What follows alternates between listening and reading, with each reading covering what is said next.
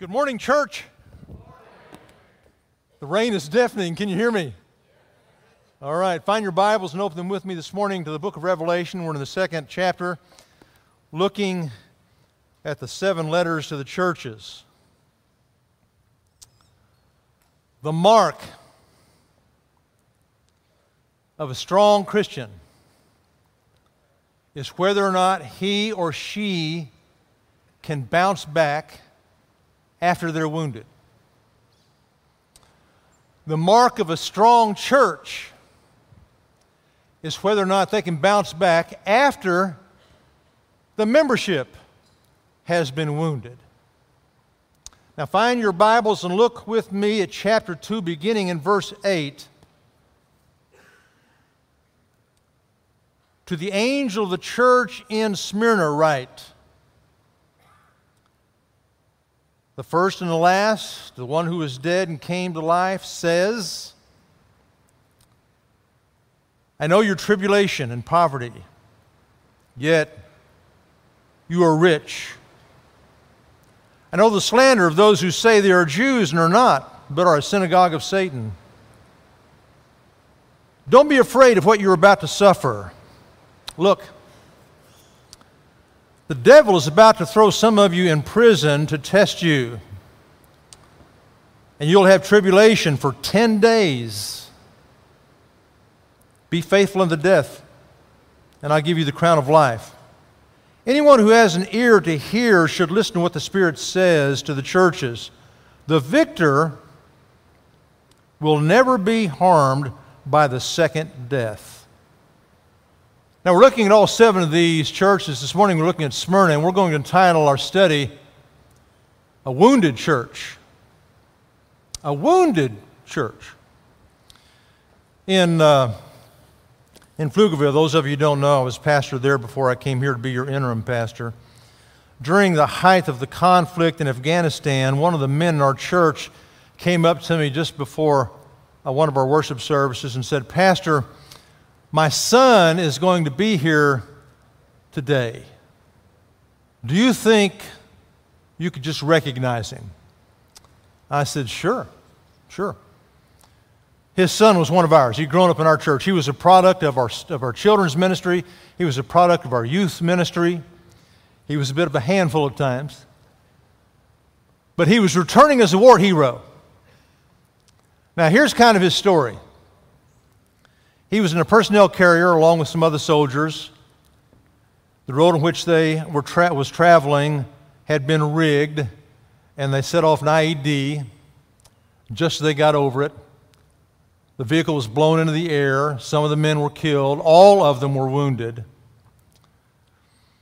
Our young man climbed out of the vehicle, wounded as he was, picked up his weapon, chased down the three enemy insurgents into their village, tracked them down, fought with them, captured them, took them prisoner of war, and brought them back to the vehicle and secured them there to that hollowed out, uh, burned vehicle that they were in. Then he began tending to the wounds of his comrades and saved their lives. Because of his heroic actions, he was given the Silver Star. And so I read the accommodation as he stood beside me there. I brought him on stage. As I read the accommodation to his church family when I got to the end, his church family stood, eyes full of tears, and gave him a sounding, round, standing ovation. I couldn't help but notice his, his eyes had teared up also. Now, he was wounded and he went down, but he stood back up and he went back to it. That's the sign of strength. That's the sign of strength. We're going to be looking at that here this morning. Christians who are living for the Lord are going to get wounded. Chris already pointed out, John 16 33, Jesus says, In this world you will have trouble. In this life you will have tribulation. Christians in this life are going to get wounded. Some stay down for the count. But the strong ones bounce back. Churches get wounded. Some of them never recover. But the strong churches bounce back, return to the work.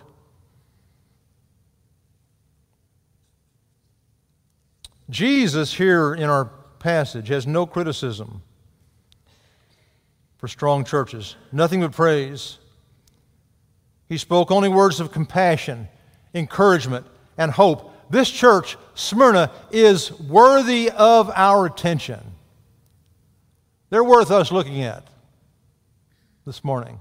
Let's look at some of their characteristics. One characteristic that I think we need to note they struggled with finances. Jesus makes reference to their affliction and their poverty, an unusual reference. Let me tell you a little bit about their situation. This church was located in the city of Smyrna, very proud, beautiful Asian city. We may have uh, a wrong perspective of these cities. Smyrna was not some quaint little thatched hut village. Because it was a Mediterranean coastal city, it was rich with export trade. The city had a population of a little more than 200,000, about the size of Richmond, Virginia. Big city. It boasted a, a famous stadium, a huge library, the largest public theater in Asia. But the thing that made it so stressful for the church in Smyrna was the difficult religious situation there. It was a two headed problem. Smyrna had a great relationship with Rome, and therefore the population of Smyrna worshiped the Caesar as Lord. And second, in addition to that, there was a large Jewish population. Now, they were shunned somewhat, but this large Jewish population really persecuted the Christians, hated the Christian population. So once it became known that a person was a serious follower of Christ there in Smyrna, it was very hard to find employment. And even if they found employment, it was difficult to hold on to that employment and continue to provide for one's family. So, consequently, the people here in the church at Smyrna, the Christians here in the church at Smyrna, had a very difficult time with finances. They couldn't find a job, they couldn't hold down a job. And by extension, then, the church, full of these members, suffered financially. You know, as a society, we may not be there yet, but we're headed in that direction. A new report from the Pew Research Center says that folks claiming to be Christians could shrink from current 64% of the American population to as little as 35% by 2070. Projections are we, as not genuine Christians, just those who claim to be Christians, will certainly be in the minority, and the minority may be as low as 35% in the next several years. Our conservative Christian convictions are already hated, and that hatred may make it harder for us to find and keep employment in the future when we become a persecuted minority like Smyrna. That's in our future. That's for our children, for our grandchildren to face. But in a broader sense, I think Jesus is giving a word of encouragement to all Christians who struggle financially. Let's just back up here and confess there are not many things as gripping and as crushing as serious financial problems. That will damper a person's outlook on life about as fast as anything, saved or unsaved. Jesus has particular compassion on all who are experiencing financial problems, no matter the cost, no matter the situation. To Smyrna, he said this I know your affliction from poverty, yet you are really rich. You're rich. How are they rich?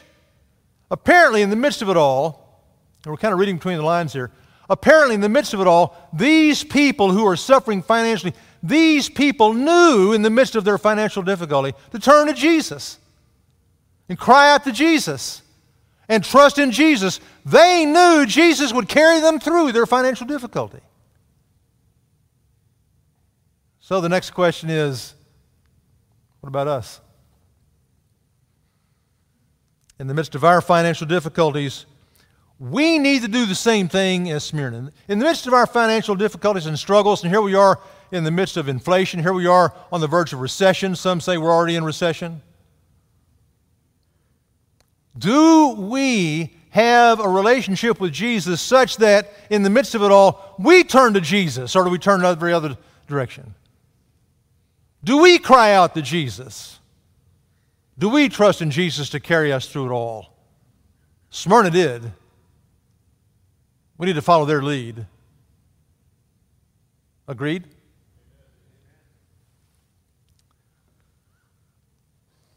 Another characteristic they were slandered as fanatics. Jesus says in verse 9, he knows that these dedicated Christians at Smyrna are being slandered by the quasi religious community. People who claim to know God were slandering them, but they didn't really know God. I told you earlier that there was a sizable Jewish population there in Smyrna. These were folks who considered themselves to be in a good relationship with God because they were born as physical Jews. They were born, they thought, into the right family. Jesus says here in verse 9, I know the slander of those who say they are Jews and are not. Jews was the term, the biblical term, the Old Testament term used to describe those who were, in a right relationship with God. Romans chapter 2, verses 28 and 29, Paul says this True circumcision is not something visible in the flesh. On the contrary, a person is a Jew who is one inwardly, and circumcision is of the heart, not by the Spirit. So here's what was happening.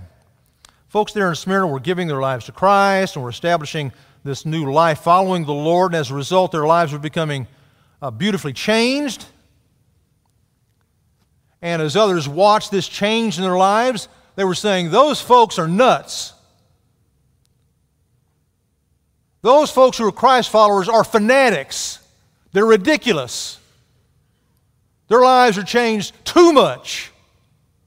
Those folks are too victorious. Those folks are too joyous. They're fanatics. You know what? This isn't in my notes. Let me just back up here and say, Praise God if you're being called a fanatic. You're doing it right. If the culture around you is saying that person's enjoying life too much, if they're saying you're too victorious, praise God for you. Keep it up. You're going in the right direction. Going in the right direction. Webster's defines fanatic as a person who is marked by excessive enthusiasm excessive, I, am sorry, marked by excessive enthusiasm and intense, uncritical devotion, unquestioning devotion. I'm devoted to the Lord. I don't care what anybody says.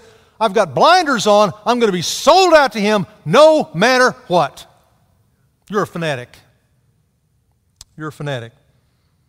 These folks were selling out to Jesus and getting excited about life.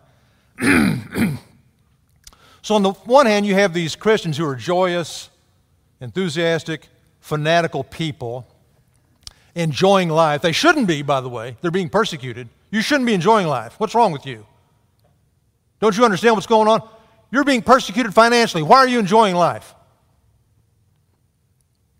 Whole communities against you. Why are you enjoying life? What's the deal with you, you fanatic, you nut? So, on the one hand, you have these people with this overcoming attitude, and of course, others are drawn to that. And on the other hand, you have these folks who cling to rituals or family names or works and don't have spiritual victory or joy in life. And they don't like Christians because the Christians do. Listen to me. There needs to be some difference between us and lost folks. We can't walk around saying, I'm a Christian, unless there's something different about us. If you're a down in the mouth, mule faced religionist, don't tell folks you follow Jesus.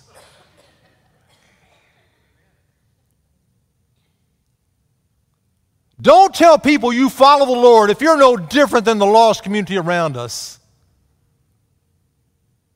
Only if you're joyful, fanatical, enthusiastic about following Jesus, then let people know it's because I'm a Christ follower.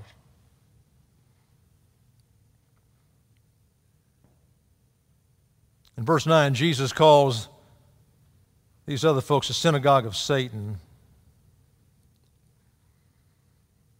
Researchers analyzed 23 million headlines published between 2000 and 2019 in the United States and found that headlines have grown significantly more full of anger, fear, disgust, and sadness over these last two decades. According to the Global Peace Index, civic discontent, riots, strikes, and anti government demonstrations have increased by 244%. That's going on in the culture around us. You know what that says? The world is growing alarmingly more angry and hateful while followers of Christ are going more, growing more joyful and free. Just stand still as a believer and let the culture decay around you. That's what's going on. Here are some things we should be expecting in life. Now, listen to this carefully. Some folks won't like you because you have something they don't have. That should be going on. Some folks won't like you because they are convicted of their own sin when they're around you. And some folks won't like you because of the things you stand for, if you stand for the right stuff. And if you want to know what the right stuff is, take me aside and we'll talk about it. There's another letter addressed to folks who are lukewarm. Here's another characteristic they suffered physically. Verse 10. Don't be afraid of what you're about to suffer. Look, Jesus says, The devil is about to throw some of you into prison to test you, and you'll have affliction for 10 days. Of course, as I've pointed out, the whole book of Revelation is written in this symbolic imagery, which is often difficult for us to understand. But scholars believe this 10 days here is a number symbolizing extreme and complete tribulation. Extreme and complete, and I might add long term tribulation. So, in addition to struggling with finances and being slandered as fanatics, these Christians at Smyrna are also about to suffer physical, perhaps long term difficulties. We don't live in a society where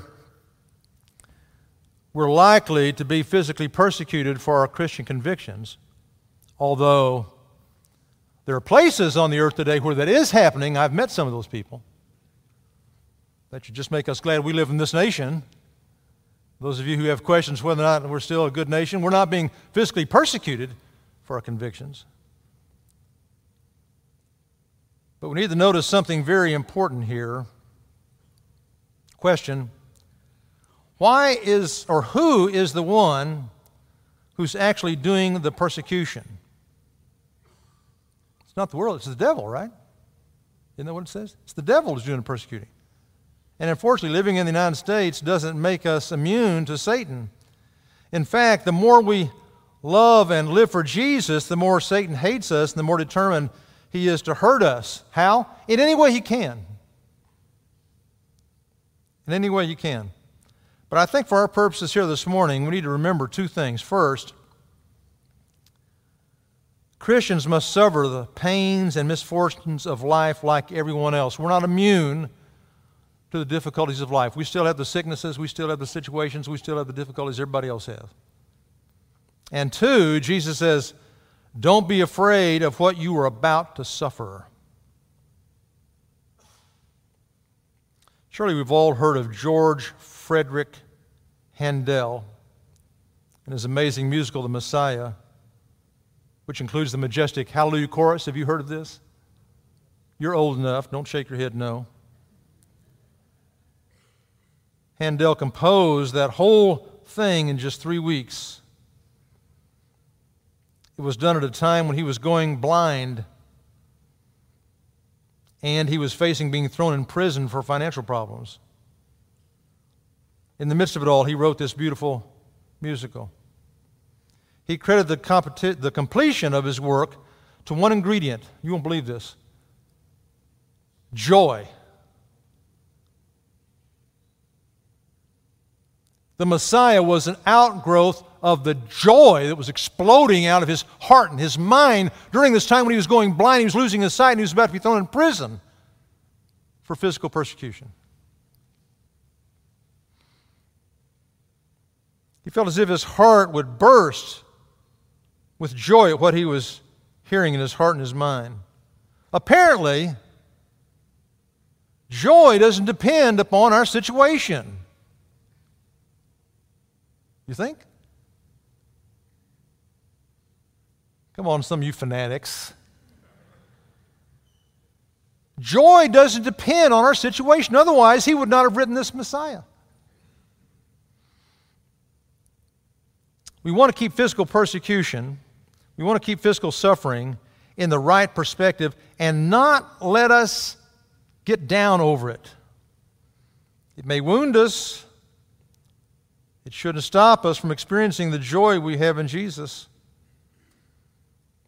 With all the challenges Paul faced, including chains, imprisonment, and slander, he wrote in Philippians 4, verse 4 Rejoice in the Lord always. I will say it again rejoice. Now, I've always liked that. He, he's thinking, it sounds like you may not have missed, you may not have understood me the first time I said this. You, you may have been distracted the first time I said this. Rejoice in the Lord always. And just in case you were distracted, I'm going to say it again rejoice.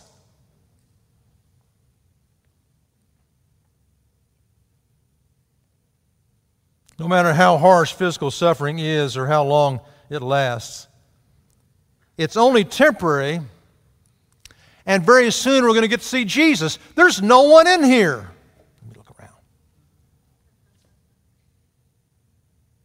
Maybe one or two. They're going to last for another 50 years. In a half a century, we're all going to be with Jesus. All of us are going to be with Jesus. Let's experience joy now because the suffering is going to last a little while longer, and then we're going to be with Jesus. I hope the second crowd is more responsive than you all. You all are just as dead as hammers.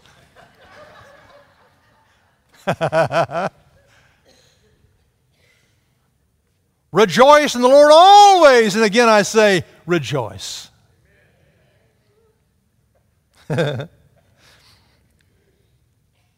See, if Linda was here, she'd be scolding me for saying that very thing right there. And that leads this last thing as we struggle financially, slandered as fanatics, suffer physically. Stand up faithfully.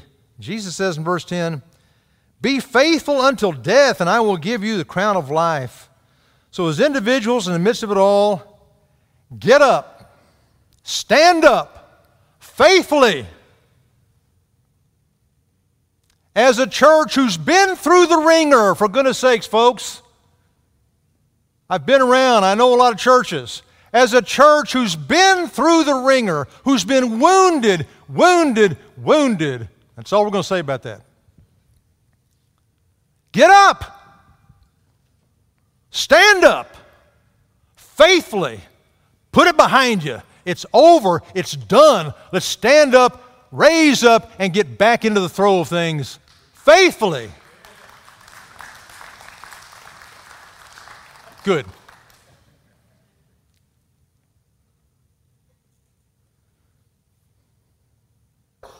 You know, and I struggle over whether or not to bring the sermon to a conclusion using this, but I think I will. I've got a little bit of a military background, so that uh, this kind of stuff is always kind of coming to me. But not long after SEAL Team 6 removed Osama bin Laden, eliminated him, of course, they got lots of publicity, they continued on. And they continue on to this day doing their unbelievable work of rescues. You just don't hear about it all the time. Jessica Buchanan, an American AIDS worker, was held prisoner by Somali pirates. In response to that, two dozen Navy SEALs parachuted into southern Somalia and freed her, and there's a long story behind that. She wrote this, these are her words. This group of men who've risked their lives for me already ask me now to lie down on the ground they make a circle around me and then lie down on top of me to protect me, and we lie there like that until the choppers come. To the world, extraordinary. To the SEALs, just another day's work. It's what they do. Listen to this. It's who they have become. That is a great line. It is who they have become. Smyrna had become an overcoming church, wounded, but they stood up faithfully and continued on with the work. It's who they'd become. Their difficulty didn't define them. As individuals, we're wounded. Absolutely, we're wounded, but that doesn't define us. That's not who we've become, right? Who we become is we are a church who stands up, gets back at work, and victorious for the Lord. It's who we have become. Smyrna had become a joyous, fanatical church for Christ Jesus, and Wimberley will also, won't we? Amen.